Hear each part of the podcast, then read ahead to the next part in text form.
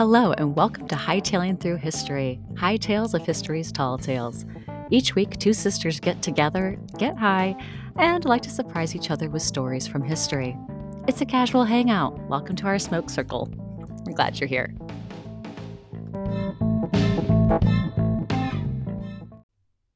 Oh, I've missed you. it's episode 25. Have you missed us too? We've, I feel like we've been away for so long, Katie. It has Oh, been hey. a while. That's my co host over there. That's Katie. I'm here. It's not just the Laurel show, you guys. They had to wait Just- a whole extra week. I know that extra week is it's quite helpful. Did you have a nice week. well, for me, weeks? yeah, I was a lot less stressed out, so that was a good thing. That's good. Okay. So here we are on our new bi-weekly schedule. hmm And I'm so excited about the story that I have for tonight. I know you. I'm so I, I'm so excited, and it's a big one. So we should probably. Well, let's Chat jump about what into we've it. got. What are you drinking? Well, Katie, I'm so glad you Oop, knocked my weed over. so so glad you asked. I am drinking here Oh God, ASMR no. beer, ASMR beer.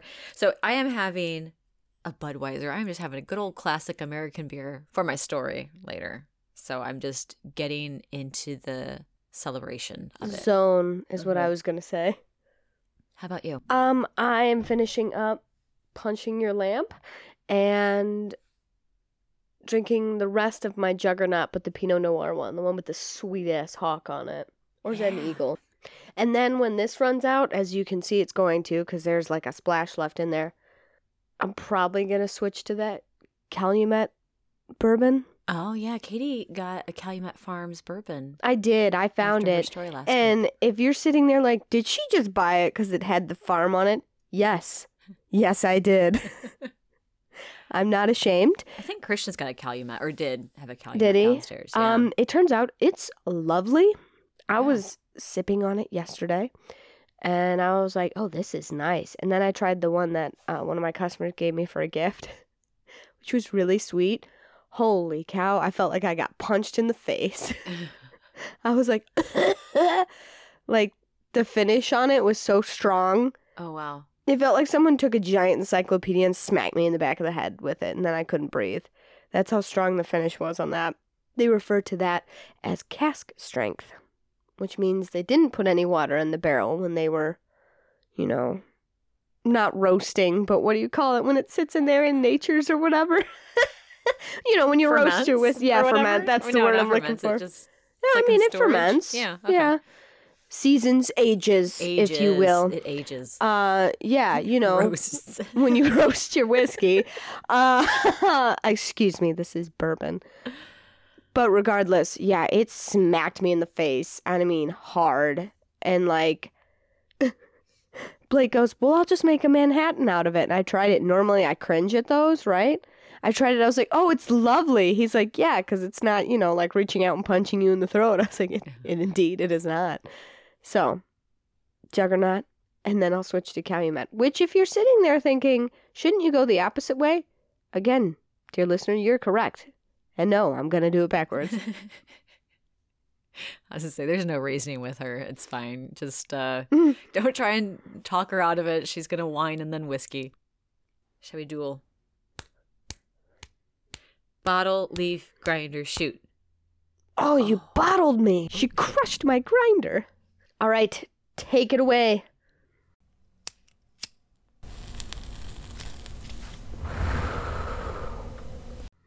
Tonight, Katie, friends, I have a story that I've been excited about since we started the podcast. Loved ones. Loved ones. Katie, friends, ants. All loved ones, familial and otherwise, because Yeah. the fact that people are willing to listen to us week after week makes them sort of dear to me. I love it. Okay. Been exci- excited about this since we started the podcast. And this is one of those stories that if you only saw it as a movie, you'd be watching it like, all right, Hollywood, just calm the fuck down with your nonsense. Because The amount of times I've said that. Because it just seems made up. Like you would just be like, all right, this is ridiculous. And it's actually it is going to be made into a movie. It's currently in filming right now, I believe. And the star of the show is going to be Zac Efron. What? I'm in. I'm so thrilled. Whoa. Listen, him. I, grew up in the high school musical era and I am not ashamed to say it. I was like you. 11 when they came out, so No, I, I think he's great. I think he will do well with this part. So if you'd like to imagine Zac Efron as the main character tonight, you can do so. possibly what shirtless. Sorry. All right, you do what you want with that. but no, none of this is made up. And in fact, it is a true story told from the man himself who lived it, Mr. John Donahue. And his book, The Greatest Beer Run Ever, a memoir of friendship, loyalty, and war. And that's pretty much my only source for the story. because I'm like, Is it uh, right from the written right by him, right? mouth. What's that? It's written by him. Uh-huh. That's a good source. That is allowed. right, exactly. I figure this is like as primary as you're going to get, I guess, right? Short of him sitting here telling us. Yeah. Yeah. Being that it's about beer, I've cracked a cold, cold one for the story tonight. I saw that. And I'm going to tell you how this crazy little idea came about in the first place. We got to start in a bar, of course. As all great stories As do. all great stories start. I'm going to take you to a bar called Doc Fiddler's, and it's in the predominantly Irish Catholic and Jewish neighborhood of Inwood, which is on the northern tip of Manhattan, New York City. Okay. Yeah, like NYC, baby. That's Yeah. where we're at for this story. Inwood has forests and even still does today. So it's not the concrete jungle necessarily Mhm. of Manhattan like you would think. It's still got a little bit of its forests and parks. A little Central Park thrown in there. Well, yes, exactly. Ish. And it is a neighborhood. Everyone knows everyone, keeps an eye out for each other and their kids. The older siblings look after the younger ones, and everyone's playing all free and in the wild. and then they come back home at the end of the night for dinner, that kind of thing. Uh, but yet the mom has to step outside and Yeah. scream that dinner's ready, or it's Yeah. not how it's supposed to be. or the streetlights go on. uh huh. That's the kind of scene that we're we're setting here. Your friend's younger brother was also like your younger brother, that kind of thing. I lived this. yeah. And it's in this tight knit neighborhood that Doc Fiddler sits. As we walk into the bar, it's November 1967. The big guy tending bar is the Colonel. That's what everybody calls him. But his name is actually George Lynch, and he's not an actual colonel. Oh, okay. he is a vet. He went into the military as a private and came out as a private. But he loves history, he loves the bar. Most of all, he loves the hell out of this country. And he's commandeered one of the empty lots next to the bar to erect one of those massive flagpoles with one of like the giant American flags. And every day he is ceremoniously putting up the flag and taking it back down again Mm-hmm. and he organized the Memorial Day and Fourth of July parades for the neighborhood, in which he used his contacts to get the Marines and NYPD pipes and drums of the Emerald Society Oh, to come in cool. March, which is really cool. Around the corner from the bar, his place was known as the barracks, and he owned two Army surplus beds one for himself and then a spare in case there was a vet who ever needed it. For the men coming back from the war, they were treated like royalty. I mean, drinks on the house, a bed if you need it. You could come and crash anytime you needed a place to stay. This man is in it, the Mhm. colonel. So we're going to grab a couple seats at the bar right up here. Just belly up. Not hard to do when you're 4'11, but yeah. More You like just chest put your little face on the Yeah, uh, just Rest the my bar. chin on it. Yeah. And so we're gonna grab a couple beers here. I'm gonna here we go. Cheers. Cheers at Doc Fiddlers. Dink. Mm-hmm. So we're settling in, we take our first sips. Or you know what? If you want to down it and get a second one right away, that's okay too. We might all be in my imagination world right now, but you still have some autonomy.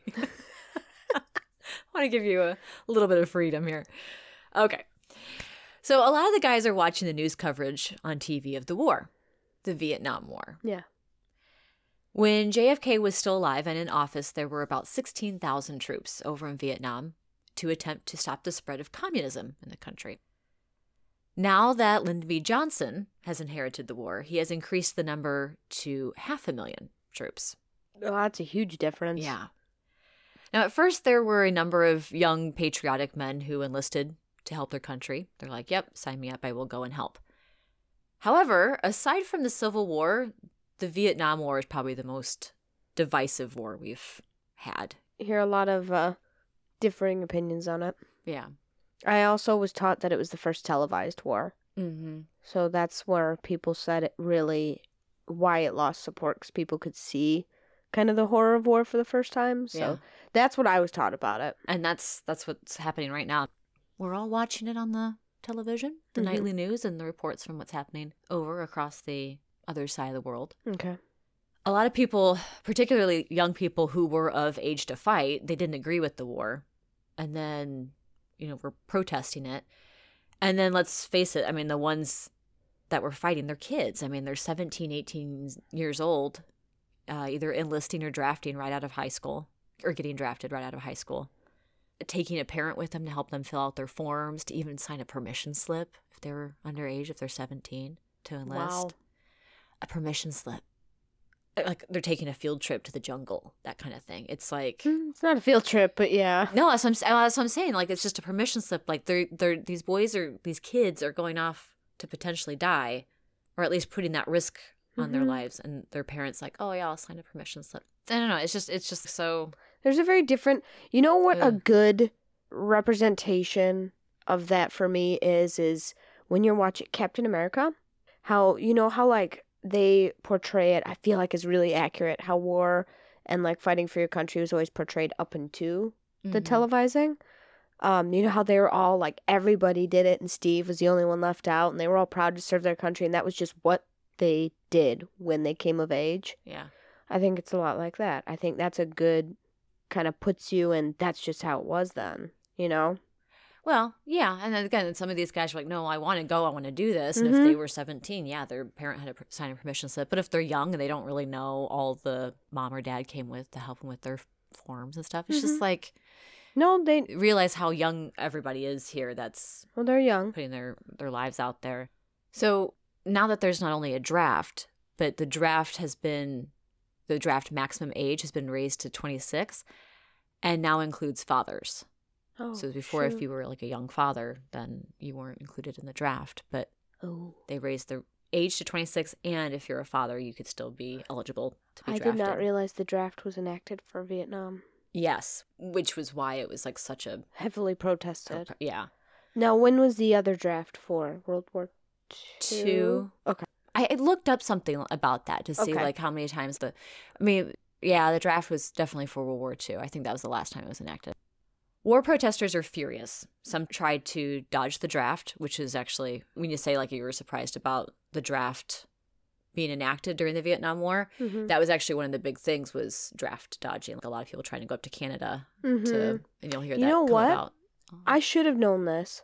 Jimi Hendrix was drafted for Mhm. Vietnam. He was a paratrooper. Yep. He broke his ankle training and he could not go and it was something actually he regretted because all his like these this brotherhood he formed with his squad Mhm. or squadron or whatever they were considered in the paratroopers because it was the army um went without him and that was something that he wrestled Yeah. with a lot during his young life cuz he was over here making music but like meanwhile there's still a war going on that he wasn't able to go and fight and he was going to he wasn't totally against it if i remember correctly he was like all right this is what i'm going to do Mhm. kind of thing so yeah You got that right. Yep. Jimi was drafted into the army for Vietnam. So war protesters are furious. Some people are trying to dodge the draft, but most do go, you know, because again, it's illegal to to dodge. But uh, most of them were going to the draft offices and just doing what Uncle Sam was asking of them. However, as rage at the war went on, protesters started to turn their anger onto the GIs themselves mm, that's not okay. which is misplaced, you know, because it's not their fault. I mean, they're they're probably just as angry that they're being sent to go. You know, no it's just kind of misplaced anger there. Inwood alone already buried 28 guys from the neighborhood, and everyone comes out to the funeral. wow All right. Colonel slams his mug down on the, the bar that he was drying, slaps his dish towel over his shoulder. And he's pissed as he's watching the protesters harassing the GIs walking into the draft offices. Someone ought to go over there to Nam, track down our boys from the neighborhood, and give them a beer. Yeah, they should. Everyone's yelling in the bar. It's all right, Katie. Everyone, yeah, yeah, yeah. All right, we're all part of the. Are you feeling it? Do you Oh, feel I'm it? there. Someone needs to tell our boys that we're still thinking of them and appreciate what they're doing out there. Yeah, yeah, like, ah, yeah. Clink, ting, ting, ting, ting, ting. Foley, Foley, Foley. There you go. Oh, Sorry, Bose. the dog's like, what the fuck? rah, rah, rah, rah, rah. She was just getting into it. Shit. Hey, Chicky. The colonel's now yelling in our direction. Okay, so we feel the attention turn our way. You got your Z card? Let me have it. I'm going to go over there right now. George, you can't have my Z card. The young man sitting next to us at the bar is the main character of our story. 26 year old Marine veteran, now merchant mariner, John Donahue, also known as Chick. The Z card that they're talking about was a special card given to merchant mariners that worked like a passport. So it allows you to come and go in and out of countries as you please as you're as you're working on the boats. And the colonel's now intently staring at Chick. He's fully serious about this. Totally. Mm-hmm. All right, George, I'll tell you what. You give me a list of the names of the guys and where they are, and I'll bring them a beer next time I'm over there. And thus, it begins, quote unquote, the greatest beer run ever. Within 24 hours, the news had spread like wildfire. When Chick goes into the bar the next evening, the place is completely packed. People are trying to get names to him of those currently in Vietnam. They're like, "Oh, uh, put put so and so on there, yeah." And this guy, he's like, "Yes, Mrs. Collins, I'll put Tommy on the list. He's an MVP, or he's an MVP. He's a he's an MP. Yes, ma'am. I'll tell him to write to you when I find him. You know, like uh, the moms are coming in. They're like, you know, tell him, make sure he's eating, and you know, tell him to write to me and stuff. It's really sweet, Mrs. Collins.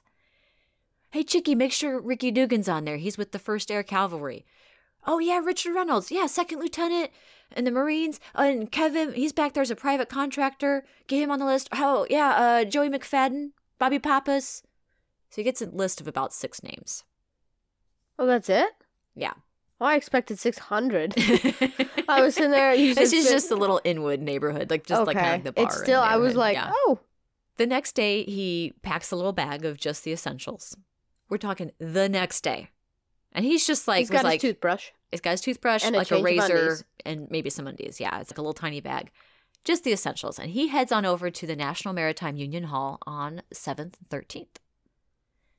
In the book, Chick has a lot of good things to say about the Maritime Union and how much it did for sailors. And he talks about how much it did for him in his time as a mer- merchant mariner, as well as for the other guys. And he has a lot of good things to say about them. And it also really helps him in his upcoming adventure that he's about to embark on. So it's worth noting. It's good that the union exists and is helping this guy out because They were instrumental. it was instrumental. Hmm. Yes.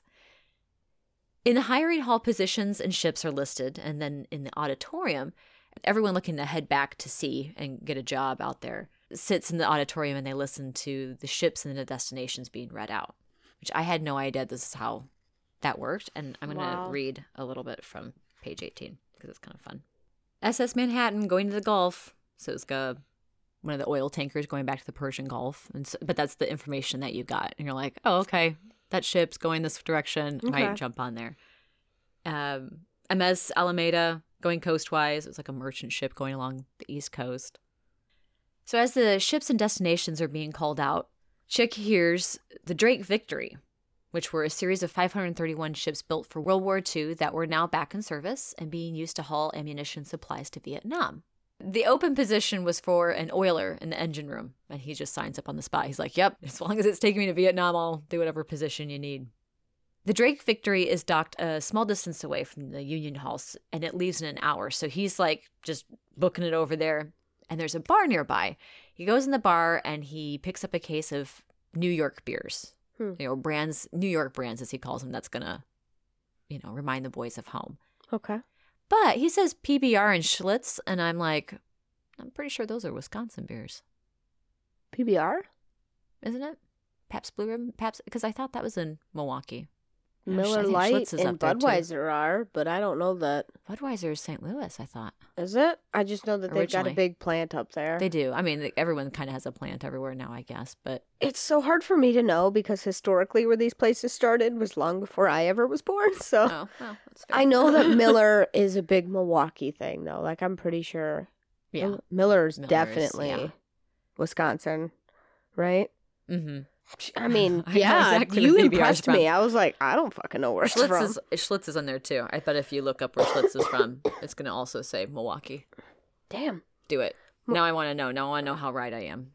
So we got PBR, Schlitz, Schaefer, Piels, Ballantines, and Rheingold. Just in case you were curious. And as he walks towards the dock, he stops to pay a phone to call his mom. He lets her know that he's going to be taking a job and will be gone for a little while and therefore won't be there for Thanksgiving. But that he'll call her when he gets back.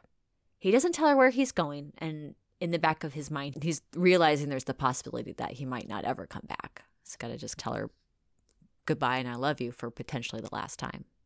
Yikes. Slightly younger, 1849. Founded in. I want to hear you say it. Milwaukee, Wisconsin. Boom. Milwaukee is Algonquin for the good land. Is it really? Wayne's World. it's a really obnoxious thing. I think Milwaukeeans probably really hate, but I have to do it every single time I, I, say don't care. Milwaukee. It's I funny. I've only seen Wayne's World once in my life, and I have to tell you, it was it did not disappoint. No, no, Like it it's doesn't. actually funny. It. I mean, a lot of the Saturday Night Live movies are garbage. Sorry, are not so great, really. Um, I don't know what they crappy, are, but okay. Wayne's World knocks it out of the park. But no, Milwaukee is called Beer Town. It's considered the beer capital. I kind of just figure there's just beer Or like it's that- actually called America's Drunkest City, which I mean, Oh, take whatever uh, title you want, I guess, Milwaukee. But yeah, I, I hope that's like tongue in cheek because that's kind of. I hope so because that's kind of because they always say, "Oh yeah, beer It's town." obviously Milwaukee." McQuantico. No, I'm just kidding. Um. So anyway, Milwaukee. Now where are we going? Oh yeah, that's right. We're on a ship. We're on a ship to Vietnam. We're nowhere near Milwaukee. Yeah. We are in the ocean. We're in the ocean. So here we go. Everyone settle in. We have a long voyage to the other side of the world. To like stretch out, grab a bunk, have a little smoky smoke, get comfortable, crack a cold one, whatever you want to do, because we are aboard the Drake Victory. Chick volunteers for the job of the ship's union chairman, which was easy because no one likes dealing with union paperwork. And Chicky is a smart man, along with having ownership of bucket loads of moxie. He knows that the ship captains usually give the union chairman a wide berth and a little more leeway because they don't want to somehow get into a tangle with the union chairman on the ship and have to deal with a dispute. And if he's planning on going ashore for some time for this beer run, he's going to need some leeway. He's going to need his work shifts covered. So he works a bunch of overtime so he can trade shifts with people. While we're on board the Drake Victory, not very much happens, but we do learn about Chick's military history. So, just as a little background information, he was a Marine. I think he was a Marine for about four years. And for five months, he was in the Philippines and in Guantanamo, Cuba. And then, pretty much for most of the rest of the time, he was stationed in Japan. And he just like really fell in love with Japanese culture and a Japanese woman. Just sweet. Was a Marine Laurel. You're always a Marine. Indeed. Yeah. Never forget it. Do you know how many Marines I'm friends with? Yeah. Quite a lot. If I ever say that, they're like, um, Oh, excuse me. You're know, like, you're right. like, you are I so right. You are so so right. I'm sorry about that. All right, land, land ho. They docked on January 19th, 1968. Let's keep timeline.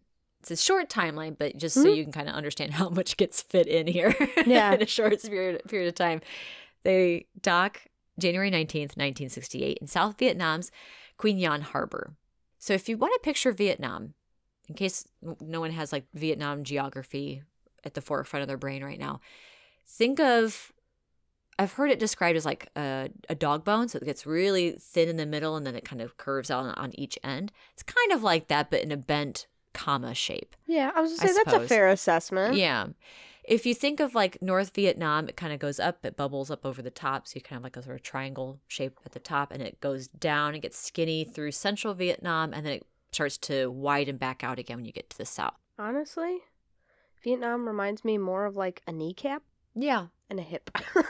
Okay. And then partway down, when it gets to that skinny part, that's where the DMZ was, the dividing line between the north and south of Vietnam. oh, And then what would say Ho Chi Minh City down in the south part. That city it, during the war here is going to be Saigon. It had a name change. It was Saigon during this time. it was So Saigon. part of the south that we were was uh, Da Nang. So if you go up the coastline, I see it. Yeah. I boom. I found it right away. And so then if you go up even further, you're going to see, and it'll be on the coast too. It's a, it's called um, Hue, H U E. Yep. So that's the imperial city, and then just like I don't know, go a little bit above that, and that was where the DMZ line was, that sort of area. With his shifts covered, Chick asks the captain for permission to go find his stepbrother, who is fighting there, to personally deliver some bad news. Chick doesn't have a stepbrother, but he has what he tells his captain I'm here to see my stepbrother and let him know some bad news. Now, the captain obviously is not wanting to let one of his men get off the ship and not help unload the cargo and whatever. But he's like, I've got my shift covered. I'll just need a few days. And the captain says, All right, you have the weekend. You have three days, Donahue, and you be back at 0800 on Monday. And for the love of God, please don't die. I don't want to have to deal with the paperwork. He grabs his little bag, his beers from the fridge, and he gets half of his pay that he's earned so far on the voyage. So union rules, you get paid for whatever at for whatever point you got on the ship to getting off again. You get half of the pay that you've earned to that point.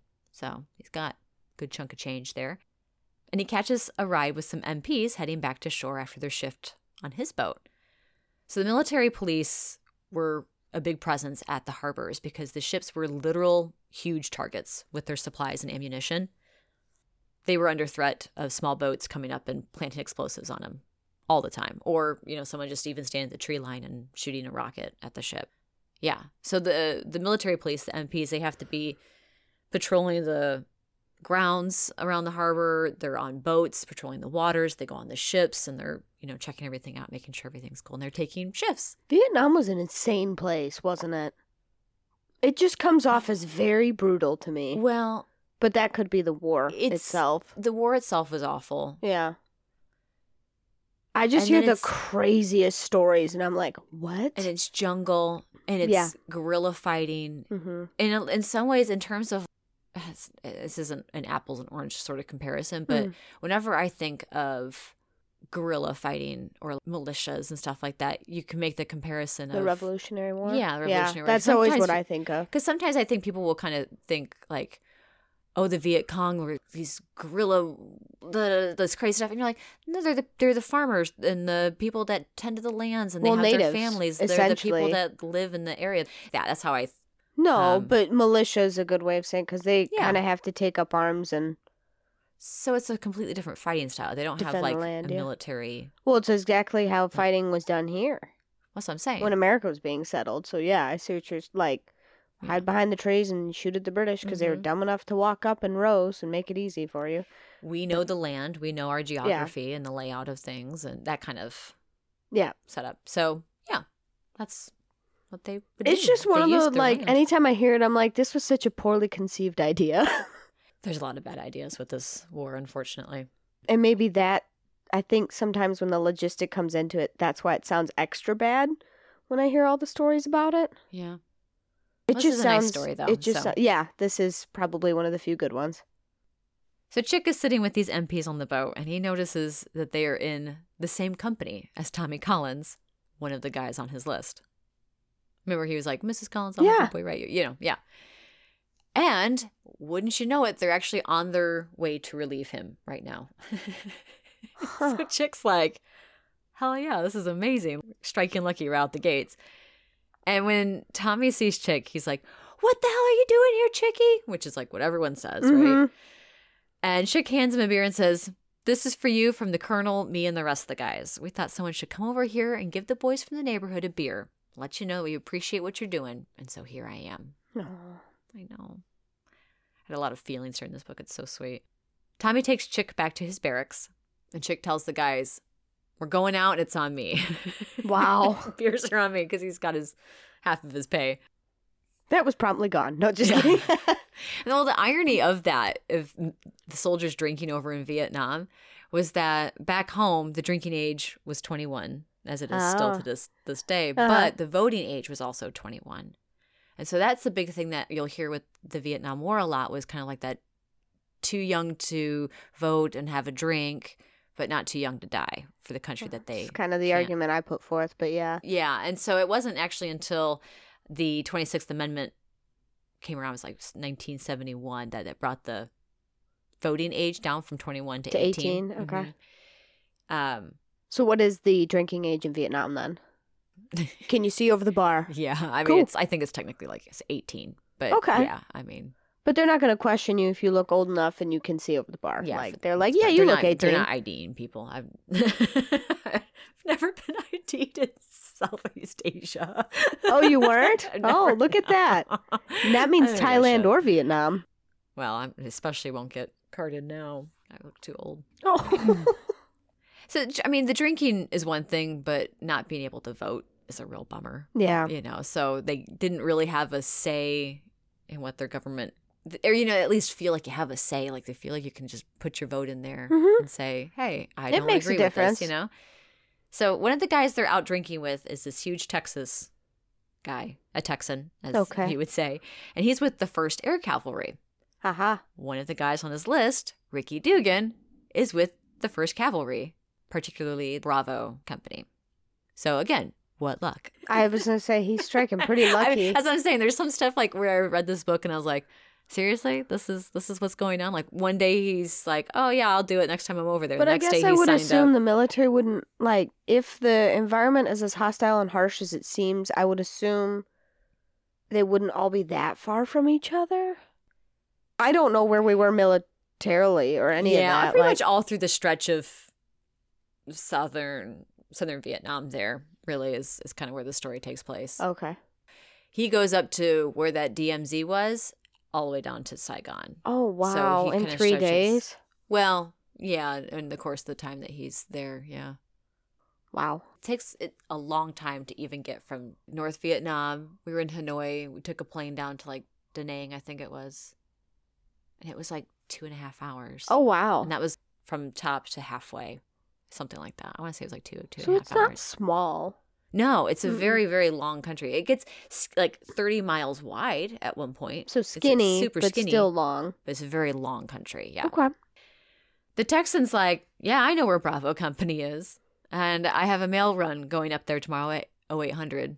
So if you can find your way here to the airfield, then you can come with.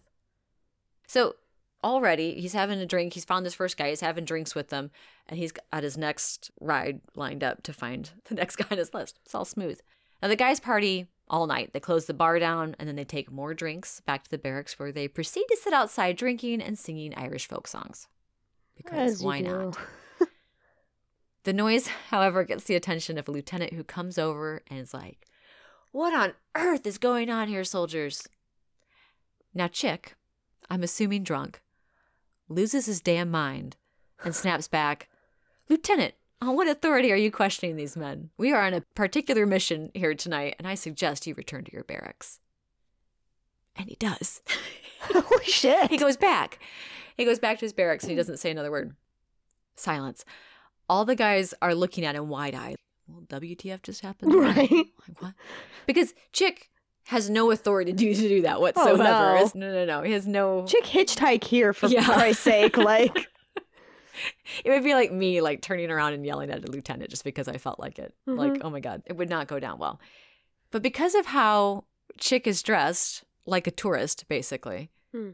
the lieutenant thought he was CIA. oh. Now, this isn't weird in itself that CIA is there because the CIA, I, CIA had been operating in Vietnam since the 50s, trying to like turn the government tor- away from communism and trying, Oh, to, trying okay. to turn the tides before the war began. You know what I mean? Yeah. You know? No, I got Wink, you. I just didn't actually realize they had that much of a presence there. So this is news to me. Yeah. So CIA is already there, and you'd see them every once in a while, and they were basically plainclothes Americans looking like civilians or their tourists. chick. Right. Or their chick. Chick's not being in uniform, actually, any sort of uniform, and just being in plain clothes is a huge win for him, actually, because this whole CIA effect, as he calls it in the book, does a lot for him throughout Okay. this adventure coming up. And in fact, I think that if people didn't think he was CIA, then the whole beer run probably wouldn't have even happened. Like, he wouldn't have gotten very far yeah. but every time he's stopped or questioned by any of the military officers he uses this cia effect and or the stepbrother story to get wherever he wants to go just Wow. like i said he's got bucket loads He's on of a mission from God, Laurel, is what's Yeah. happening here. That's why he had he's such just like i'm just gonna do this and here i go 0800 the next day probably hungover. I can only imagine. Oh my god! If he's he might even still be drunk if they were going all night. I'm thinking so. Chick actually makes it to the airfield, catches a ride with the Texan up to An Khe in uh, the Gia Lai province. So now we're way up. Well, we're much further north Okay. from where he was. Unfortunately, when he gets to where Bravo Company base camp should be, so he leaves the airfield, goes to where their base camp should be. Nobody's there. No choppers. Not really Oh, any people. shit. There's like a sergeant there that's just kind of like wrapping shit up, I guess. Helicopters have moved out. And the sergeant tells him that they've already moved on to their next location, but there's a mail run headed up there in an hour. Chick asks him, Can I get on that? And the sergeant's like, You're fucking here already, aren't you? Like, just, Yeah. you know, and that's, that's the thing too. People are so in the war and just being Yeah. slogged down with that the entire time that they're like, Whatever you're doing, man, whatever. Yeah. You know? But again, Mhm. also probably thinking he's CIA. And if a CIA agent wants to go and do whatever, you let him go and do do whatever. yeah, you, don't know? ask. So, Ch- so Chick's back on the road trying to get to the airfield, and he's like, you know, walking along, and he's realizing with everyone gone just how silent it is, Oh and how yeah. like even oppressive the silence is. You know, just being used to sound all the time, and then there's no sound. oh, because he's like, a city kid. That's why I'm sitting there and I'm like, this is peaceful. What are you talking about? well, about? no, it's just if you've got your cavalry's helicopters kind of buzzing around or whatever, it's Yeah. like one thing. When you're in the jungle in the Vietnam War with potential Viet Cong Yeah. hiding in the trees all around you. Quiet sometimes isn't what you want to hear necessarily either. I see what you're You know, so so it's just kind of So you and I would be like, oh, this is paradise. No people. silence. Meanwhile, he's shitting his pants. yeah. I mean, you just kind of don't want to. I mean, he's he, this guy's rarely worried about much of anything in this entire book. He's just he so like drunk. No, I'm just kidding. um, you know, he worries about some things, but he's just that he's not like constantly head on a swivel. Yeah. I feel I would be or anybody else would be just A little like bit more high alert more- for sure. Yeah. like more watching your surroundings, I suppose. But anyway, chick don't give a fuck. so after a while, a jeep is flying up behind him down the road, and there's three guys in it, and they're like, "Hop in, we're in a hurry, but we never pass by an American." And he's like, "Oh well, hey, thanks, guys." They take him to the airfield, and they're like, "So what are you doing out here in the middle of nowhere?" He's like, Well, I'm trying to find someone. They're like, This is a hell of a place to try and find somebody there, mister. You know? Yeah. it's kind of weird. like you said, in the middle of the Vietnam jungle. Yeah. Looking the way you do. And he starts to kind of explain his story a little bit. And the driver, who at that point hadn't turned around yet, looks back and goes, Chicky? Chicky, what the hell are you doing here? He finds another guy on his list. Yeah. This is Kevin McLoone. So Kevin McLoone was a Marine for four years, starting in 1963 with the Raging Bulls Chopper Squadron. Okay. So he worked helicopters before. Now, you're like, wait a second, a cavalry unit and helicopters? Because I know you're my horse, the horse no, girl. cavalry went to helicopters. Yeah, I know All about it. All right, whatever. I was going to try and give you a cool fact. That's fine. Oh, you can give me a cool fact. I'll sit for Okay, it. so up and up and through part of World War II, the cavalry was a horse unit still, and then it became helicopters. So now the cavalry rides in on choppers, mm-hmm. And they still do. and even they still do. Right, good work, Katie. Thank you. so, so Vietnam was one of the it was really the first like helicopter war. It was televised, and then you also have the use of the helicopter in a much grander fashion. Yeah. So instead of being strictly transport of either people or you know some equipment and medevacs, it's now you are armed. You have guys that can fit in there and gun out the Mhm. sides. You've got rockets and other helicopter shooty things on there. They had a big old role in the war. I don't really know helicopter stuff. Technically, it's a conflict. We only call things wars if we won them.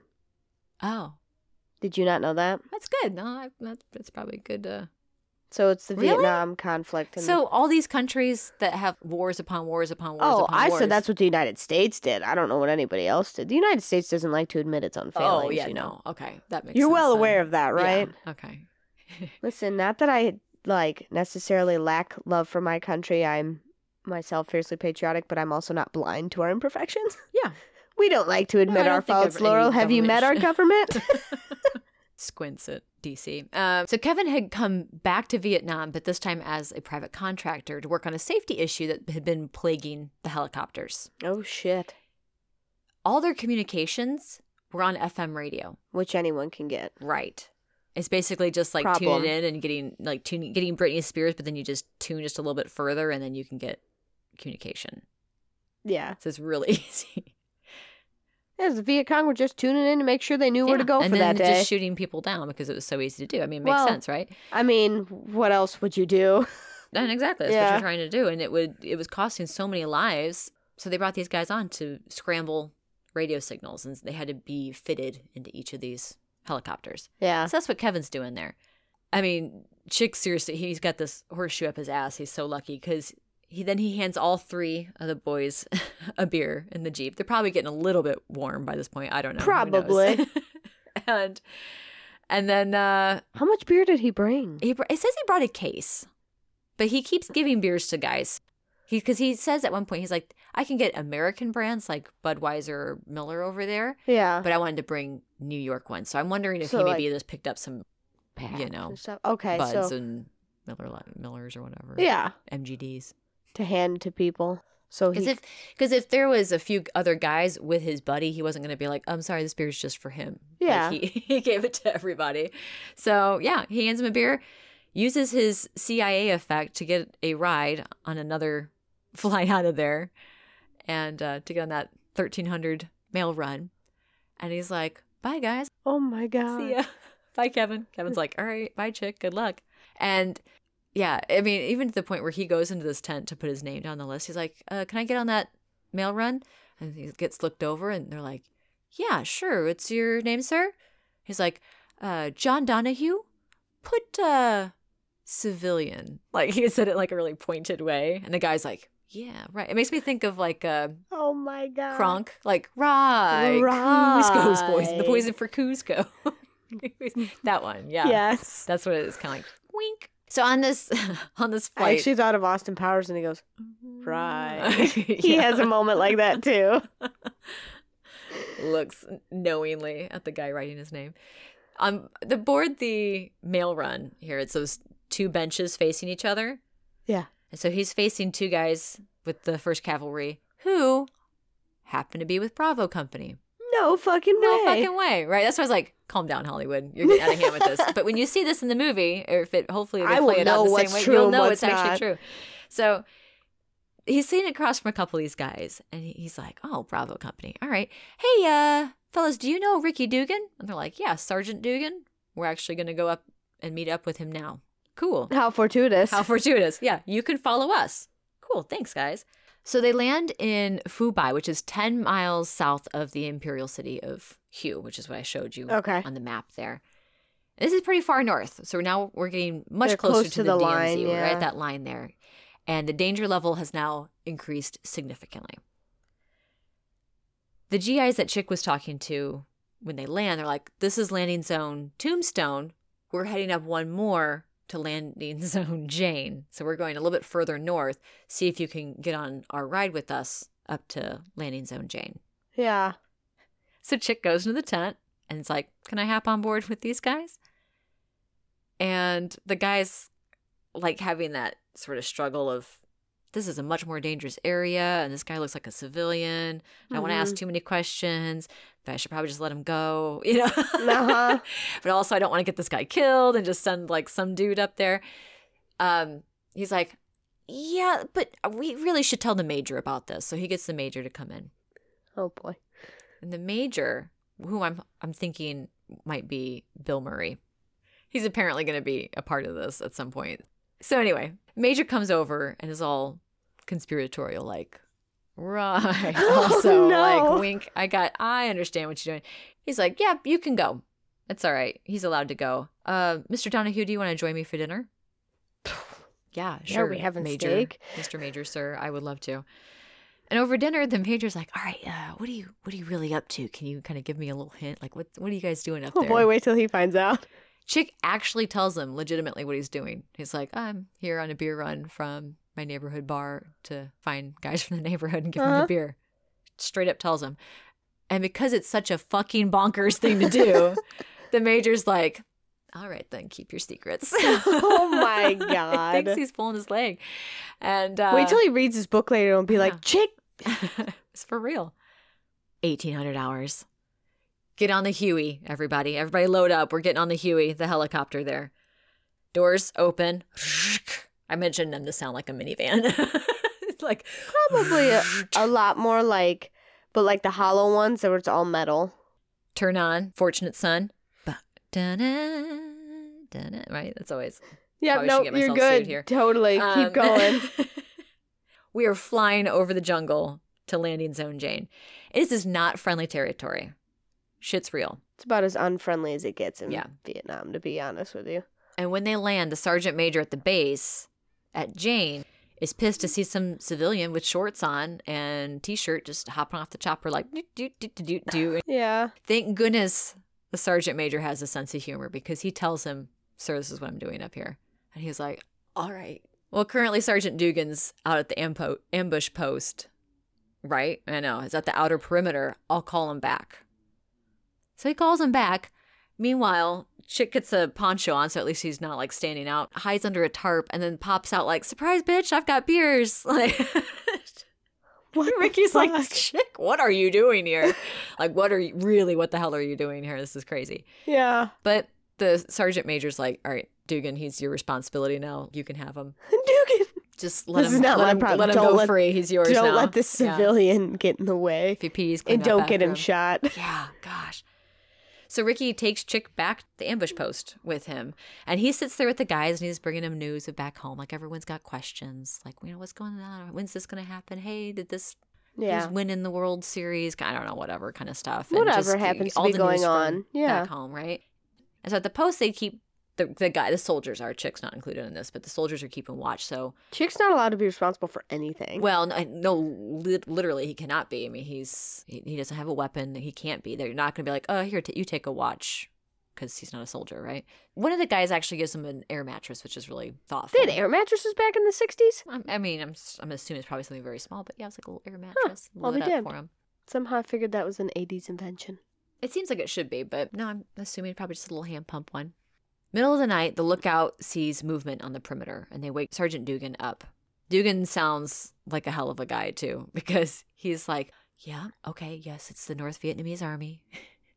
the NVA, as we, we're going to call them. Okay.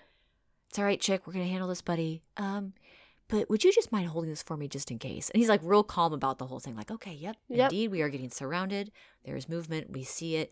Okay, here, everybody, just make sure you got your guns. He We're hands gonna him a fucking grenade, doesn't he? He him a grenade launcher. So, same idea. Yeah. a firefight breaks out and lasts for some time. But thankfully, none of the Americans are injured and everyone is now awake. So turns out the you first. don't say. Yeah. Turns out the first air cavalry had already seen a lot of action, and Rick in total would have seen 153 combat assaults total Holy his shit. time he's there. hmm The month prior, they had a six day firefight in which 25 of their men were killed, including their platoon commander. Ugh. It was a rough go for the first air cav. Yeah. The next morning, they go back to camp for breakfast and then they prepare for the patrol. So Chick joins them out on their patrol. Why is he allowed out? and then later in the evening, he's got the beers with them. So they're right as they're about to fall asleep, he hands them each a beer. They kind of have a little drink. Not kind of, they do. They have a little drink and then they go night night. And then the morning, Bravo Company's moving out. So Chick and Ricky get to part ways. And Ricky gets Chick on a Chinook out southeast, sort of. N- Sort of not away. here. Yeah, away. By now, it's been four days. And when he gets to wherever this chopper's taking him, he gets dropped in like this open field. There's nothing around. And then the pilot's just like, here, just go down that road. This is as far as I can go. Bye. Like that and sails away. So, four days. He's overdue at, to be at, back at his ship. He's filthy. He hasn't showered. He's picked up by some more GIs in a Jeep and they take him to the airfield where he then just kind of catches a series of rides until he finally makes it down to Qui Nhon Harbor Okay. where his ship is located. Or so he thinks. By now, it's about five days in his time of hopping his way down the coast, Yeah. and the ship, the Drake Victory, is no longer in the harbor. Yeah. Shit. You don't miss your ship. That's like a big no no. My belief in Chick's abilities to hitchhike is very high right now. He'll find something. He'll figure it out. So he goes to the Coast Guard harbor master and says, I had to pass to see my stepbrother, but now my ship's gone. What do I do? The harbor master says that there's a threat on the ships in the harbor. So the Drake Victory's like, right, we're loading, unloading quick. Let's get out of here. Unload, bye, out. Yep. And they filed a missing missing persons report for him. They're Oh. like, so you're Well, also he wasn't missing back, person." yeah. right. And uh, they're like, so that's good that you know crumple that up. You're not a missing persons anymore. That's great. But the Drake Victory's in the Philippines. So all we can do is just call over there and see if they can hang out in the harbor for a little bit, and you can catch up with them or Or what we whatever. can do from there. Yeah. He says, I'll call Saigon to give you orders so you can fly down there, get a visa, and then book your flight to leave. Okay. And Chick's like, Well, that sounds complicated. That sounds like a lot of steps. Can I just go down there and just speed this process up? Like, I'll just go there in person right now, and then we'll go. We can skip some steps here. And the harbor master's like, What don't you get? You cannot go anywhere in Vietnam without orders. Unless you're chick. Unless you're this guy, in which case he's been doing that. And he's just like using his CIA effect for just doing what he Uh-huh. wants.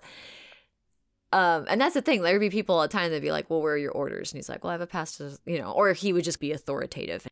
You need orders to go anywhere in Vietnam. I have to get you orders first before you can go. Yeah. But Chick's like, I I can't wait for that to happen. And so he starts walking around on the airstrip and asking people, Hey, are you going to Saigon? you going to Saigon? An Air Force pilot who was a merchant mariner when he was younger takes pity on him and just says on the side, he's like, Look, that's my plane over there. When I get on board and give you a signal to come out, don't talk to anybody, don't look at anybody. Get on the plane, sit down, shut up. Yeah. So he does so, and he's like, "Oh, and uh, when you get to Saigon, do me a favor." And he's like, "Yes, sir. Anything. Take a bath." so now we enter the section of the book called "Bureaucratic Red Tape Nightmare," as I like to call it. At the embassy, his Z card, which for a few ne- years now has taken him all over the world, multiple times over, is not accepted as a passport. So they're like, you have to get a passport and then you can apply for your visa to leave the country. He's like, I'm a merchant mariner and I've been all over the world on this card. It's a passport. It's it's given to me by the US Coast Guard. It's an official document. Mhm. Let me out. Oh, and by the way, why do I have to get a visa to leave the country? I'm not like trying to escape or anything like that. And they're like, this is just their country and we're playing by the rules, Donohue. We need you to just play by them as well too. Mhm. So now he goes in this whole cycle of having to just kind of like sit around and wait in Saigon. Finally, after a little over a week, he gets the passport, and then the passport gets the visa. All these things are like slowly getting into place after a couple weeks. He has a flight leaving the next morning, January 31st. But the embassy employee was like, Mr. Donohue, be sure to give yourself plenty of time to get here because he's getting a ride from the embassy to the Mm. airfield, the Army airfield. It's Tet tonight, and traffic's going to be terrible. Do not party too hard. It's New Year's! Yay! So Oh. Tet is New Year. It's a huge deal. So people would say it's like Christmas, Fourth of July, and um, you know, I don't know, St. Patrick's Day all combined into one or whatever they called it. New Year's. all- Sweet. it's like a huge holiday, and it lasts for a few nights as well too. Oh, typically, yeah. if if not more so. A great party as such as this cannot be contained into 24 mere hours, Laurel. That's right. Now, for the holiday, Vietnamese people will trek back to their ancestral homes and their villages to Sweet. be back with family. It's Yeah. a huge travel time. And for the first time in a few years, South Vietnam's leader lifted the ban on fireworks for Tet. So for years, there weren't fireworks for Tet, but it was a very big part of the holiday. And this Mhm. was the year he was like, you know what? We'll lift the ban on them, have some fun. Yeah, way to suck the joy out of everything, man. Even uh, North Vietnam and the Viet Cong Yeah. talked to the U.S. and South Vietnam and was like, "Hey, can we have a truce during Tet so we can all enjoy the holiday?" yeah.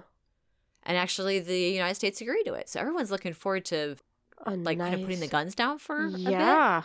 right? Who wouldn't? Chick is like, "I'm gonna have a drink before I go and." Just chill for the evening. And he actually finds another merchant mariner friend in there named Johnny Jackson, which is a pseudonym. And mm-hmm. Johnny was working on the SS Limon, which, which was a food transport ship that had a huge frozen foods delivery for the military. And it had everything. I mean, we're talking like lobsters and beer and ice cream and steaks and hamburgers and just all the food. And because the guys on board are the nicest, they're like, hey, why don't you just come back with us? Well, we're going to make a dinner out of the stuff on the ship. So just come back and, you know, have a Tet dinner with us. It'd be great. We're going to feast. And then they give him fresh new clothes and $100 that they all pooled together for his little mission, his trip being Yeah. stranded there. He celebrates all night with Johnny. And by the time they're getting back to Chick's hotel, it's 3 a.m. and he has to leave for his flight in two hours. Yep, I knew the that. The night manager, or I should say the hotel manager, was going to give him a ride to the embassy so he could catch his, happen. his Yeah. flight. He's like, all right, just get my head down, see if I can get a little bit of sleep. But these damn fireworks just keep going off. And he realizes these fireworks are just really, really loud. And he's like, man, they've got some big boomers that they're like Yeah. setting off. They must be putting them in like pots to make them louder. They're having a party. Yeah. And then the window breaks. And then something comes flying in the window. Oh. And he hears yelling outside. And he's thinking, if this is what it's like in the middle of the night, tomorrow is going to be insanity. I've got to get out of here now. I cannot miss this flight. Mm-hmm. So he's running to the front desk. He just grabs his bag and he's like, Hey, can we go now? Can we go now? I will pay you double. The manager is screaming at him in Korean because he's actually he's Korean. Sorry, that Oh. was. Uh, Well, that's not going to help Chick much. So they would speak in Japanese here and there with like some Korean because he knew some Japanese. Oh, yeah, yeah, yeah. Sorry, that was a little side note. No, it's okay. It kind of really added to the chaos of the He's moment. and he's Korean, by the way. screaming He's Korean at Korean. him, and I'm like, what? he's Korean. And he's like, Is he telling me to be quiet? That doesn't make any sense considering it's loud as fuck outside. Yeah. And then he's going, he switches to French and says, Buku VC. Buku VC. So buku is uh, like merci Buku is thank you very much. It's very much or like a lot. And he's like, a lot of VC, Viet Cong. Oh, shit. Oh shit. We got to get out of here. So he he gets in the, the car and bless this man, he is flying down the road like turning corners. All of a sudden they they hit a part where there's like a wire across the road Yeah. and he slams on the brakes. South Vietnamese police jump out and they're like, hands up. We're not Vietnamese Viet like, ah, like, and there's just chaos and the screaming and yeah. And And this guy's screaming in Korean, so. yeah. Chick's got 50 bucks in his pocket. He gives 48 of it to the manager, like, thank you so much for everything Mhm. you've done. He gets out of the car and he's like, hey, it's cool. I'm an American. I'm just trying to get to the embassy. yeah. And for whatever reason, this is, this is such a weird thing. They just all, they went from screaming and guns in their faces to being like, not even caring. Oh, all right, whatever. Well, he's an American. Well, I know, but they didn't even, considering what's happening right now, which you don't know yet. Okay. but there's shit going down that they're not like trying to check his ID or get him off the road or anything like that. There's nobody around. Oh. And you mean these, they just kind of leave him there? yeah, Oh. And that not- is surprising. and they're just like, oh, whatever, go, you know, go to the embassy, whatever you want to do. That So he's is like, a little "Alright." bit odd. Okay. He's just wandering down the road towards the embassy. Why is this always chick story? He's like the naked guy in A Knight's Tale. and he's just wandering down the road like that's Chick. Except he has clothes and beer and like two dollars. and two dollars, and he's sees a bunch of Americans standing outside. Well, like him, Mm-hmm. not in uniform but armed, standing outside a hotel talking, and he's like, "What's going on? What's going on?" And they're like, "Viet Cong has attacked Saigon along with all the towns and cities all in the south." Mm. So those weren't fireworks that he was hearing. There's fighting all over the city, and the compound where the embassy is has been overrun. And there's currently a firefight between Oh my god. Marines and MPs against Viet Cong inside the compound, which is exactly where he's like was wandering off to. Mhm. He also finds out that of the many neighborhoods in Saigon, uh, Cholon, which was the one that he was just in, that he was staying in, had been completely taken now. Oh. Yeah. So if So he was lucky he got out when he did. basically, so if the Viet Cong had found him, would they kill him immediately for being an American? Uh, probably prisoner of war. Okay. Yeah. Sure, yeah. Or he could have been killed. I mean, it, it could have gone either way, but yeah. you know, maybe prisoner of war. It just depends on what they felt like. I doing. didn't know how. It kind of sounded like they were in a quick get in, get out mission. So I figure everyone who's not an ally is dead. I That'd be would about assume. right, yeah. Yeah. Now, Chick has got to be in some sort of state of shock and disbelief with all of this going on because he's hearing this news and he's decided he's still going to go to the embassy. What? Yeah, I know. So he's doop doop doop doop walking down the street. Does he have a false sense of invincibility? I don't know, but by the time he gets to the next hotel on the path there, it's like a garrison. There's like personnel carriers out there, sandbags are built up, like MPs are everywhere, and he's like, "What's going on here?" And the MP outside is like, the embassy's getting overrun. The airfield's been taken. They're currently trying to take the presidential palace as well too. Yeah. All the command posts, and you can't come in here. He's like, but I'm an American. Can does that change anything? And they're like, nope, no. He's like, so where do I go? And they're like, not here, but you know, I've got my orders. So keeps on walking. I know. I'm impressed. I mean, maybe I'm not giving the Viet Cong enough credit.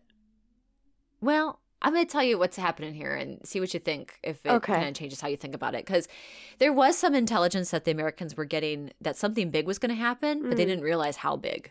Okay. The North Vietnamese Army and the Viet Cong, so the NVA and the VC, as we're going to abbreviate that too, Okay. they were able to pull this off with the opportunity of the Tet Truce, but also using their geography and the geography of their neighbors, Laos and Cambodia. Cambodia. Yep. Mhm. which have a very similar shape.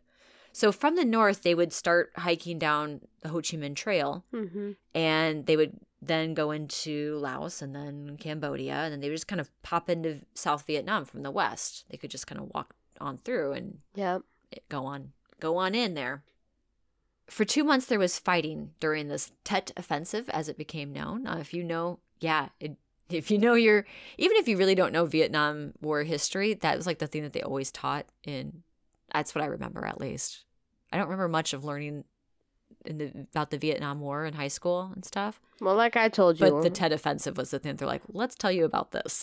Uh, they didn't tell me about that. My Oh. I again, by the time I was learning about it, it was televised. Um they talked a lot about the protesting going on and that it was a conflict. oh, right. Conflict kind of conflict. which is stupid to me uh in that and this is just my opinion. It's a war because regardless life was lost whether Yeah. your governmental goals were made or not. Right. Does that make Yes. sense? Yeah. Yes. Uh-huh. Carry on. hmm I think it's funny that we would rename how we view our wars based on that criteria when we wouldn't do well, that for that any might other not country in the necessarily world. be Is as that what true as? I thought it was. That's what okay. I was told, but I'll have to go back and verify that statement. The U.S. and the Allies were just basically trying to keep their hold in the South during this time. And during that period, from January 29th through March 31st, 1968, the death toll included 3,895 American servicemen, 14,300 civilians, 4,954 South Vietnamese soldiers, 214 allies, and 58,373 North Vietnamese and Viet Cong forces, for a total of 81,736 people killed in only two months.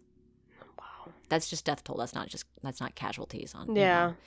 Yeah, I shouldn't say just death toll. I mean that's the number of deaths. I, I Yeah. mean casualties and injuries are going to be so much higher.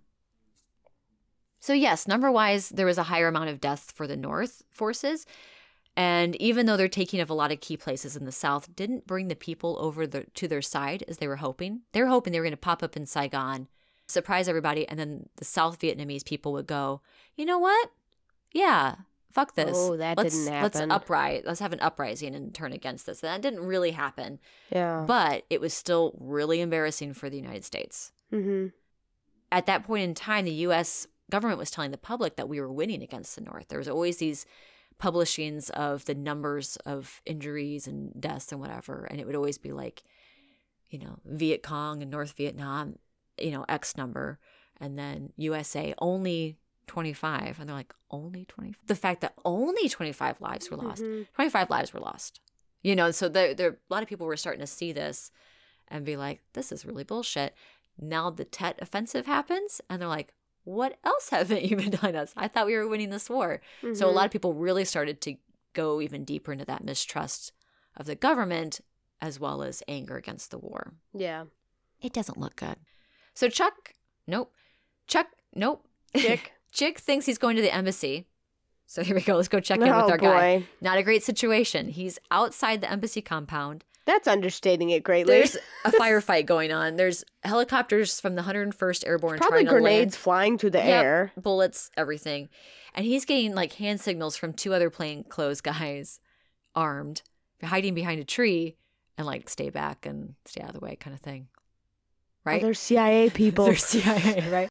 in this section of the book, I'm not going to go into it, but he details the firefight and what's going on from the perspective of other people that were on the compound and trying to hold it.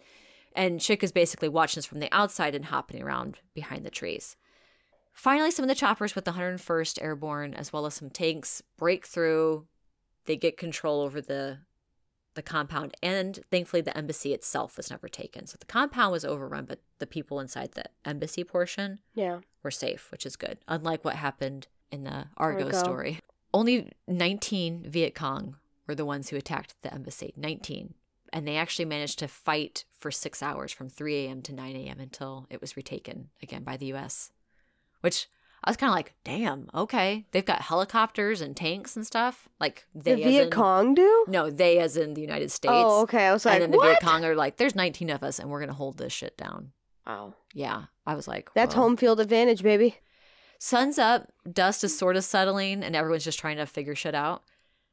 And during the chaos, Chick, who had been seeing all these other plainclothes armed Americans, is like, oh, those guys are most certainly CIA. And they're all around the embassy now. So now he kind of like fits in yeah. a little more, I guess. But he goes in and he actually sees the guy who's been working with for his visa and the passport. Of course he does. And he's like, um, so about that flight to get to my ship in Manila. Yeah. And he's like, Donohue, are you fucking kidding me? Right. are you are you okay? Like obviously he must be in some sort of shock because the fact that he thinks he's still just gonna get out after Yeah. all this has happened. So he's like, Look, you need to just lay low, chill. Here's a voucher, take it to one of the big hotels. It was basically a voucher that just said like charge the embassy Yeah. for this man's stay. Take it and just get the hell out of here. I don't want to deal with you right now. Yeah. So you would think that this story is about to get a little bit easier for Chick. He's got a voucher for a free plush hotel stay. Just lay low, but he doesn't. So he's like, you know what? I'll go over to the Continental Palace because that hotel is where all the journalists stay. There's a lot of Americans there. This will be great. I'll go. I'll go up that way. He's leaving. Some other plainclothes guys are leaving. And he's like, "Oh, do you guys happen to have some wheels?" They're like, "Yeah, you need a need a ride." Well, if you happen to be going up to the palace, that would be That'd be great. Yeah, actually, that's where we're going right now. Hands him a gun. Get in the back of the Jeep. Oh my god. And soon they're just whizzing down the road. They're following another Jeep. And then they go past the Continental Palace Hotel. He's like, um, guys, I thought we were going to go to the palace. They're like, yeah, we are. We're going to the palace.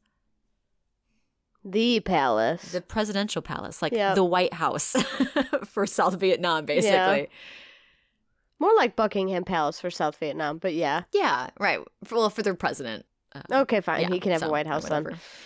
But boom, the Jeep they're following gets hit with a rocket.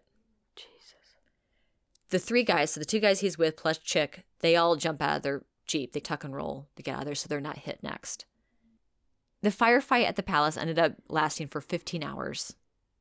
Meanwhile, sun's already starting to set again.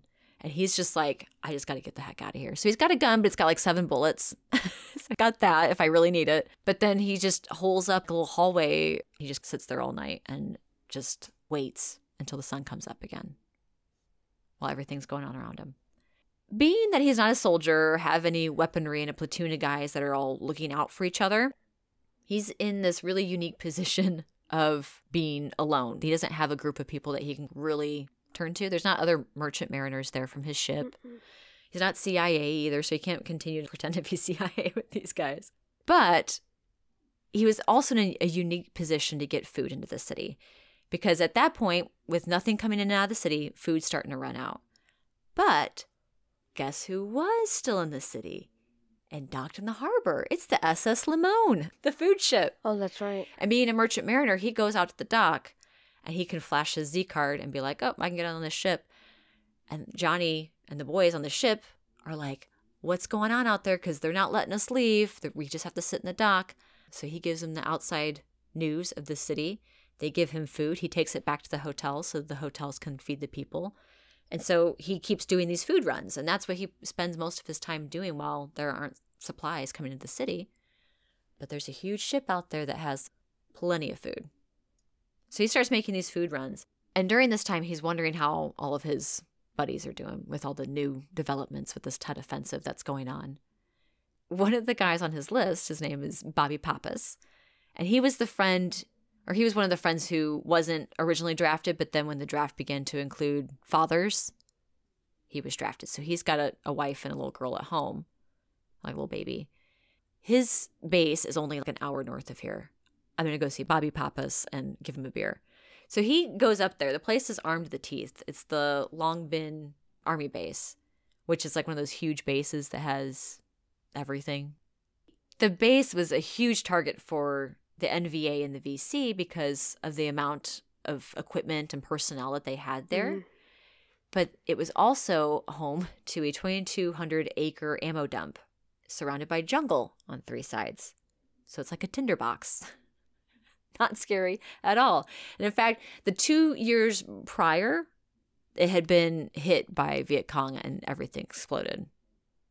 And so here it is, the ammo dump. It's all right there. So he goes up to the base and he's there to see his stepbrother, air quotes, Bobby Pappas. He ends up spending a couple days on the base and talking with Bobby. But then he's like, oh, time to go back to Saigon. I'm needed, but good to see you. You take care of yourself. so that's good. Another, another name checked off the list.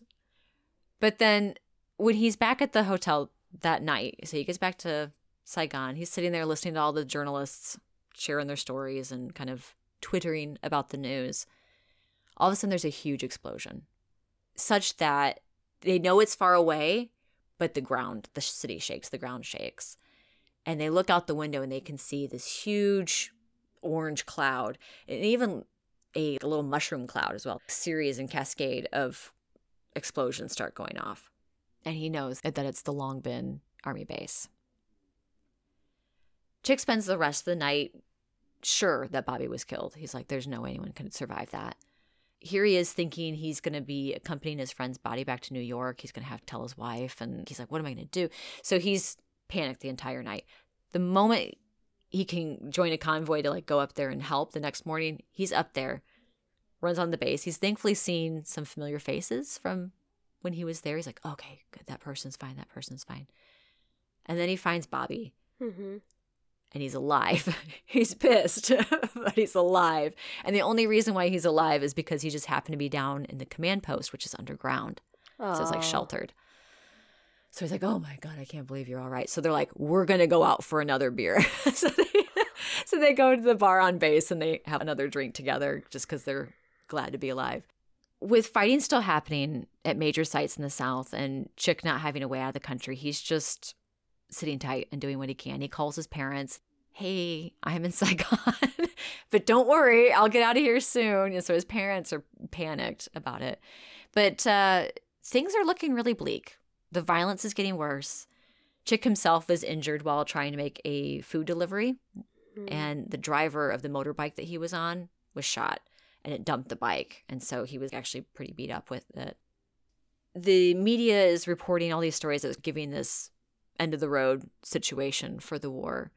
Even news legend Walter Cronkite famously said on air after seeing things for himself in Saigon, quote, is increasingly clear to this reporter that the only rational way out will be to negotiate, not as victors, but as honorable people who lived up to their pledge to defend democracy, and they did the best they could. The deadliest week in the entire war happened mid February. Five days later, another draft of 48,000 soldiers was announced. Just a bad thing to do. At the end of the month, uh, Secretary of Defense Robert McNamara walked away from the war that he accelerated, basically, or escalated, I should say. Uh, and a month later, Lyndon B. Johnson's like, I'm not seeking reelection. We're out. Bad situation. It's dire. With the increased violence, the ships in the harbor, including the Limon, were getting shot at. And the captain of the ship was like, nah, that's it. Fuck this. We're out of here. Unload this. Find whoever you need to find to unload this because at the time there were strikes going on with the labor workers, which the reason for those strikes was believed that they were sympathizers to the communist cause. So if they could have a hand in slowing things down for the Americans, they're like, oh, well, we won't unload your ships. You have to sit there. So, Yeah. so the captain of the Limon was like, I don't care who you have to scrounge together. This is getting unloaded, or we're taking this food back to Manila with us. Yeah. And if you need food, get it going now. We're done. We're out of here. And Chick's like, hey, you wouldn't happen to need an extra pair of hands of help on that ship, would you? Mm-hmm. And the captain's like, I don't, I don't care anymore. Get on there, fine. Oh wait, Yeah. 100 tomorrow, you know. And uh, so he does. Three weeks later, he is in Seattle. He steps off the gangplank and literally kisses the ground. With his pay he earned working on the ship, he gets a completely new outfit and then goes straight to the airport to get a flight to New York City. He goes straight to Doc Fiddler's, where everyone loses their freaking minds when they see him. they came Yeah. back alive, and he relays his stories of who he got to see. And then he goes to his mom and dad's house and promises his mom he's never going back to Vietnam again. So he didn't make it through the entire list. He did get to the whole list, but I'm going to tell you where everybody is. Ended I'll- up. And then, yeah, and then we're done. So Chick continued on as a merchant mariner, but he never went back to Vietnam. Gee, I wonder why. there was a lot to sort through with the beer run, you know, and with the experience that he had and seeing for himself what was really going on. As much as he loved his country and obviously all the soldiers that were doing the, their job over there, he started to understand the frustration, the anger that the protesters had at the war. Whereas before he saw it as the protesters being anti American and stabbing the soldiers in the back. And granted, they didn't go about it the right way. He's like, they're. They're not going about their protests the right way. They're mad at the wrong people. But he realized that they love the, their country too, but they just didn't like the leadership. You know, they care about the boys as well, but they just didn't like seeing them sent off to war. You know, that they were fighting for friends and brothers and partners, sons, themselves. And so he's like, I I respect that. I Mhm. respect what you're doing. Jake actually use, uses the rest of his life helping to um, further union causes and like representing union cases and trying to get more care of the people and campaigning for leaders who don't have their interests first. So, or their own interests first. So that's kind of what Chick ended up doing with the rest of his days. Second Lieutenant Richard Reynolds, who was on the list but Chicky, Chicky was never able to get to, wouldn't have been able to have the beer anyway, as he was killed leading his platoon to rescue a shoot- scouting party. The rescue group was hmm. ambushed and 12 men were killed, including Reynolds. This was the day after the Drake victory anchored in Qui Nhon. Oh. Joey McFadden, another name on the list that was never found, was actually sent home after contracting malaria for the second time. Oh. His brother Steve said that Joey returned home in the middle of the night and the two stayed up as Steve listened to Joey's stories of the war. After that, he never spoke about it again. The two brothers opened up a pub together called McFadden's Saloon. Kevin McLoone, who was working as a private contractor with the radio frequency scramblers for the helicopters, had a hell of a time once the TET started. Because he was just trying to then just get his job done as quickly as he could because the helicopters really needed to be sent out. So Right. um, he got him all fitted, and after two years of being there, he left Vietnam. Job done. He sought out Chick when he got back home, and the two attended every New York Giants football game together, either home or away. Wow. And today he lives between New York and Florida with his wife. Tommy Collins, the MP who was the first to be found in Qui Nhon, suffered severe exposure to Agent Orange, but he came home. He didn't realize how bad it was going to be either. No one told him that everyone hated, well, I shouldn't say everyone, but there was a lot of anger towards GIs. He says that he lands at the airport, he's walking through the terminal, and then this person starts screaming baby killer at him and he's very Yeah. uncomfortable right it, so it's like really shocking to him to experience that. But then on top of it you're he's also suffering from ptsd so any like loud noises there's like a car that backfires and he yeah. gets down. So he's having the stress response back home as well. But he worked through it. He joined the nypd and in three years he was promote, promoted to detective. He was in charge of training new recruits where he met his wife Suzanne, and they are married to this day. Sergeant Rick Duggan with the 1st Air Cavalry was wounded in a six day battle and was awarded the Purple Heart. Shortly after seeing Chick, Tet began. Not too long into Tet, Rick received word that his father was dying, and so he was sent back home. Oh. So at least he was out for a little while. Yeah. His father did actually end up survive, surviving, but before he was sent back to Vietnam, Rick stopped into Doc Fiddler's to tell the colonel that Chick had found him, Tommy and Kevin so far. So they got this mid Yeah. mid trek update. He said, Chick's found me. He's found Tom. He's found Kevin. They're alive. They're doing But okay. Where's like- Chick? Oh, he's not here. He's, not still here. Vietnam. He's still over there. What? Yeah. So Chick was stuck, but he got to go back and say, "I've seen him. He found me." Mhm. Bobby Pappas, who was at the Long Binh base, went home to a wife and daughter he initially felt distanced and like a stranger to. He was struggling with PTSD and he began drinking really heavily. But in 1979, he changed his life around, got sober, began therapy for his PTSD, which he still attends. And he and his wife Eileen are grandparents living in Myrtle Beach. Good. Oh, they all moved to Florida. Yeah, they kind of got warm weather. Yeah, they're either snowbirds or and like dividing their time between two places, or they live in warmer climates. In fact, actually, Chick divides his time between uh, New York, Florida, and West Cork, where he has family in Ireland still. Oh, okay. And that is the story of the greatest beer run. Is run. Chick still ever. batshit bonkers? Because holy crap. Yeah, there's actually in the epilogue, or sorry, in the prologue to this, there's stories that they say like this is his greatest story of the crazy shit he's done, but that he's done other things where he was standing up to well with his union work, you know, Yeah. like he was standing up to like mm-hmm. mafia bosses or something like that. Like he went and was So involved he's or just- something. I don't he's know. just but he's basically in just, Yeah, general. he just moxie. The kid's got moxie, and uh, yeah, that's the story. Either So has a lack of little- brain or an overdose of balls. I can't decide which it is. It's something. Sorry, that was a long story, but I just wanted you guys to get the full experience of it because there were so many times where I put the book down when something bonkers would happen, and I would just put the book down. And I look straight ahead across the room and just go, "Oh, what the fuck's even happening right now? what's, what's going on? How is he doing this? This is crazy." But there he is, doing it. He's nuts. He's nuts. God bless him for it. Chick, John Chick Donohue. Drink my warm beard, probably.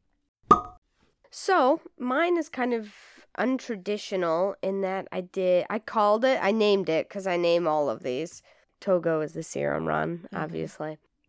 This one is called Scattered Fun Facts.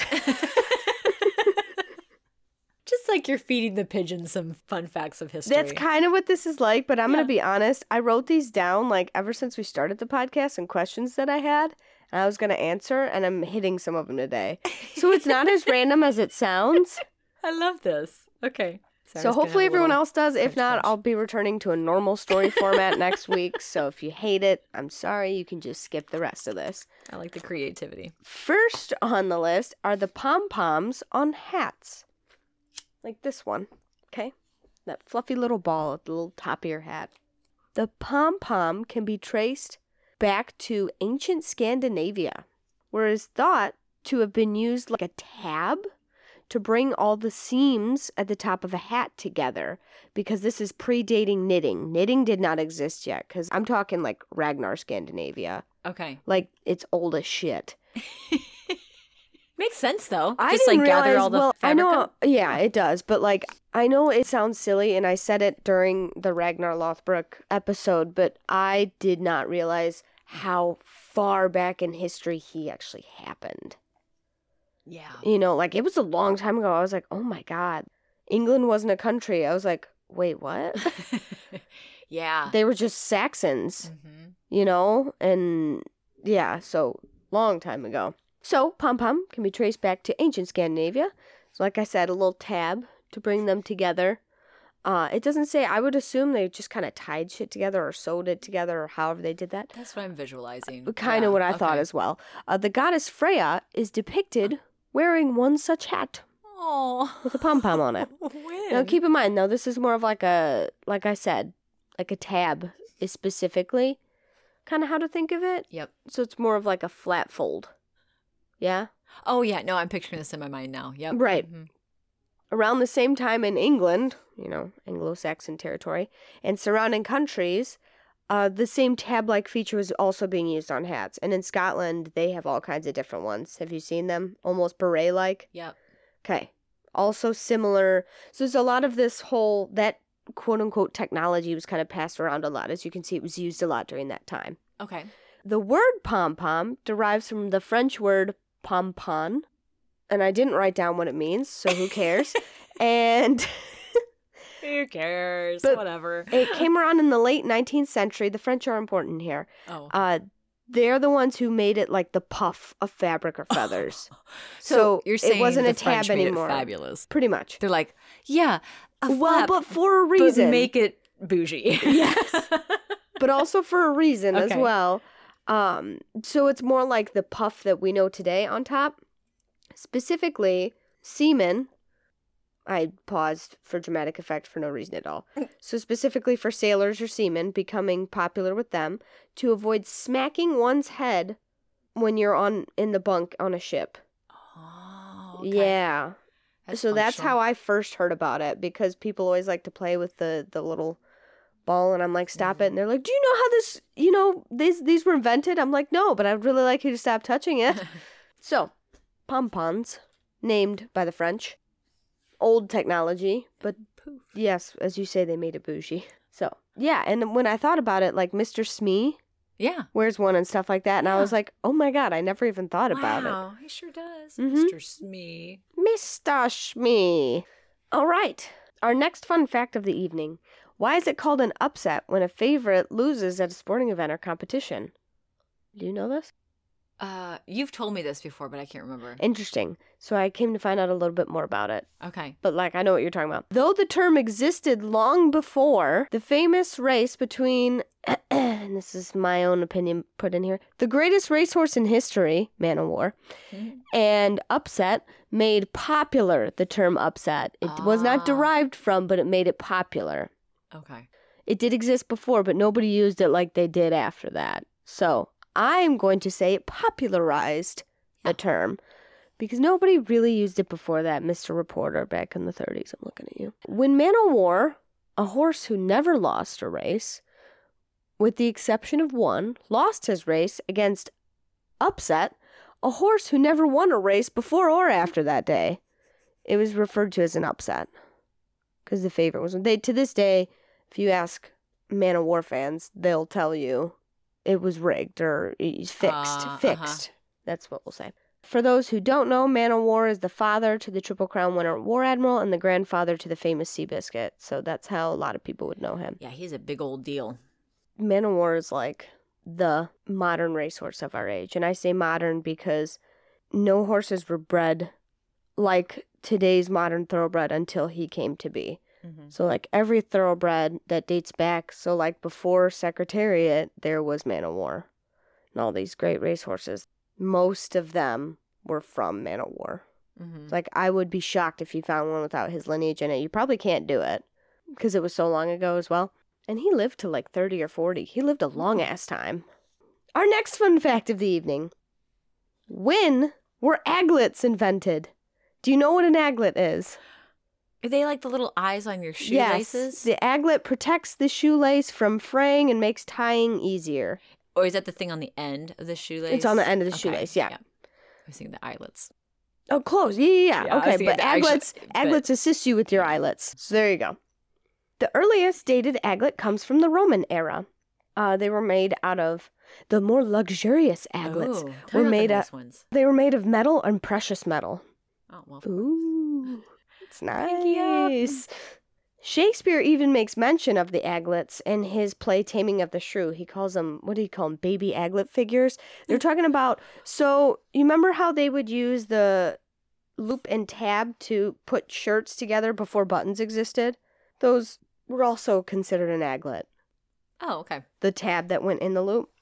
That's where uh, the term, I guess, came, comes from. Okay. It was That's also fair. French, by the way, but I didn't even put that term in here because I was not going to butcher the French language again because I just didn't feel like doing that to France today.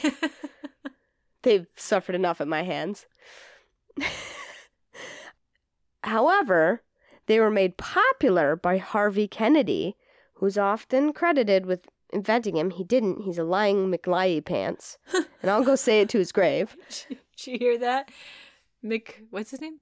Harvey Kennedy? Mick Harvey Kennedy. I thought, why would I Lying McLyey pants is what you're going to call like, him. Where'd the Mick come from? Uh, he made almost $2.5 million off of the modern shoelace in the 1790s. Oh, hey, you know what? That's capitalism, baby. Listen, I understand he did great for himself. However, I'm not going to let him go down as the inventor of it. It's a lie. okay, that's fair. On to one of my personal favorites, Laurel. Did Hitler really have one ball? Oh my gosh, yes. Okay. I remember you talking about this. Oh, I like delved into this here. There's not much to know, but I delved in. A German historian, finally, very recently as well, finally unearthed the Nazi leader's long lost medical records. Are you ready? Which seemed to confirm the urban legend. Oh, Oh, yeah. You weren't expecting that, were you? Snapple doesn't lie, Laurel. that's right. That's where I. Fa- I was like, mm-hmm. where did that come from? That you were yelling Snapple. at me before. Snapple can. It's a Snapple. The records were taken during a medical exam following Hitler's arrest over an attempted lobbying at a rival party's rally in 1923. These records show that he suffered from right side cryptorchidism. Cryptorchid means you have an undescended testicle. Uh, you see it a lot if you watch vet shows when they're castrating horses and stuff. You always want to castrate because, um, with animals, not necessarily with people, but with animals because it's a hereditary thing. So if you breed one cryptorchid, you'll breed another. So that being said, despite his right side cryptorchidism, and I told you it was his left nut too, so I got this 100% correctly. oh, yeah. He was otherwise ruled healthy and strong, and I followed it up with Snapple was right. Right there in the middle of the page, you can see it. He had one left nut. And now, to round it all off, where does the saying, yanking my chain, come from? I don't know. You don't have any idea? Uh-uh, that one I don't oh, know. Oh, it's glorious. okay. So, the history behind the saying started in America when miners had a bathroom car which rolled like any other train car, obviously. Of course, it rolls. Duh. It's a train car. miners carried a length of chain or rope with them to put on either side of the car's wheels so it wouldn't roll when they were using the toilet. So, if someone were to pull or yank on the chain, it would cause the car to roll while one was perhaps taking a deuce. That's what I wrote here.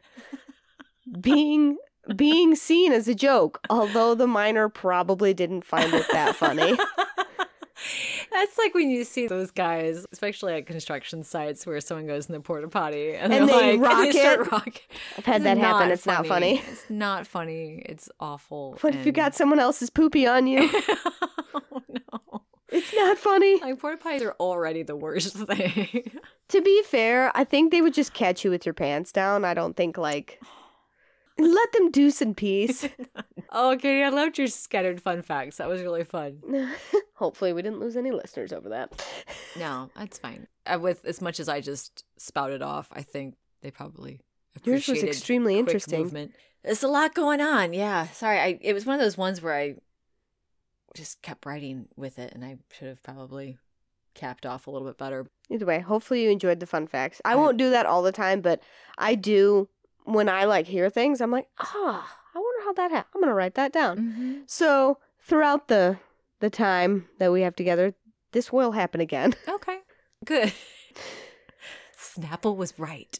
Oh, you don't know how much victory I felt when I found that. I When felt all the German victory. historian like came out and he was like, "No, it's real. I found his medical records." I was like, "Praise the Lord, it's true." That seems like okay. So the medical records were taken. After he got arrested, So they sh- like at the police station they stripped him naked and was like, oh. it didn't go that into detail. It just well, said how, after he was how else would they find out? I guess I don't know. Okay. Kind of 'Cause that's what I was isn't it? like fixated on when you said that. I was like, Maybe we need someone from Hesse or Berlin to answer that question for us. there we go. There you go. You heard it. The horn, the horn of Gondor.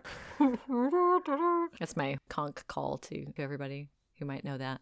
I'm gonna get you a horn of Gondor, like yeah, the one please. that Boromir had, but don't die tragically. Yeah, I was gonna say don't don't want his ending, but I'll uh take the horn. Nobody wants. uh What's that actor's name? Sean. Sean Bean. Sean Bean. Nobody wants Sean Bean's roles. He dies and everything. Have you never seen that like Oh, hilariousness? How he's like killed and everything. No offense to Sean Bean. I love him. He played a great Boromir. Did great King of the North. Yeah, it's true. He just seems to always end in tragedy. Ned Stark. he's a very put it. He's a very Shakespearean actor. okay. it yeah, always ends in tragedy. Yeah. Oh. That's the nicest way I could put it. And we're gonna do this all again in two more weeks. I know. I'm excited. Do you think you can contain yourself until then? No, is the answer. No, because I'm gonna just find another story that captures my attention, such as the Oh, beer run did. and it'll be February next time we meet. Mm-hmm. And we'll have a guest coming up here soon within the next couple months. I'll tell you more about that. I know. I'm getting excited. Our first legitimate guest. Aside from having my husband in here with the Oh, that after counts. After a few whiskeys. Yeah, does that count? I was like, here, listen to the story and just drink. and react. was he just sitting right so here where I was and just chillaxing? Uh, yeah, I think it was sitting more on the the edge there. Yeah. Oh man, I'm for those of you who obviously can't see me because it's a auditory medium. I'm like full on just relaxed against pillows. Mm-hmm. And well, you know what? You get to lounge in comfort again in two weeks. I we do. hang out in the smoke circle with all of our pillows and our friends around us. So I'm gonna finish this beer. Finish your warm Budweiser.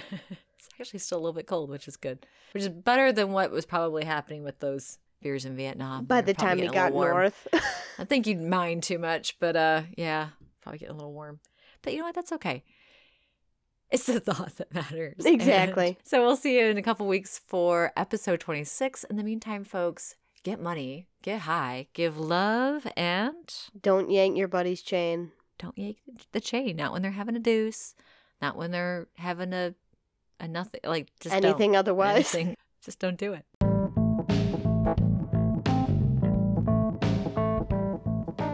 Thank you so much for listening. If you liked what you heard, please consider rating and reviewing on whatever platform you get your pods. It really does help us so much and also helps others find us and join our weekly history party. As for the socials, you can find us on Instagram at Hightailing History and on Facebook at Hightailing Through History or with the username at Hightailing History. You can contact us at hightailinghistorypod at gmail.com. Have a great week, folks.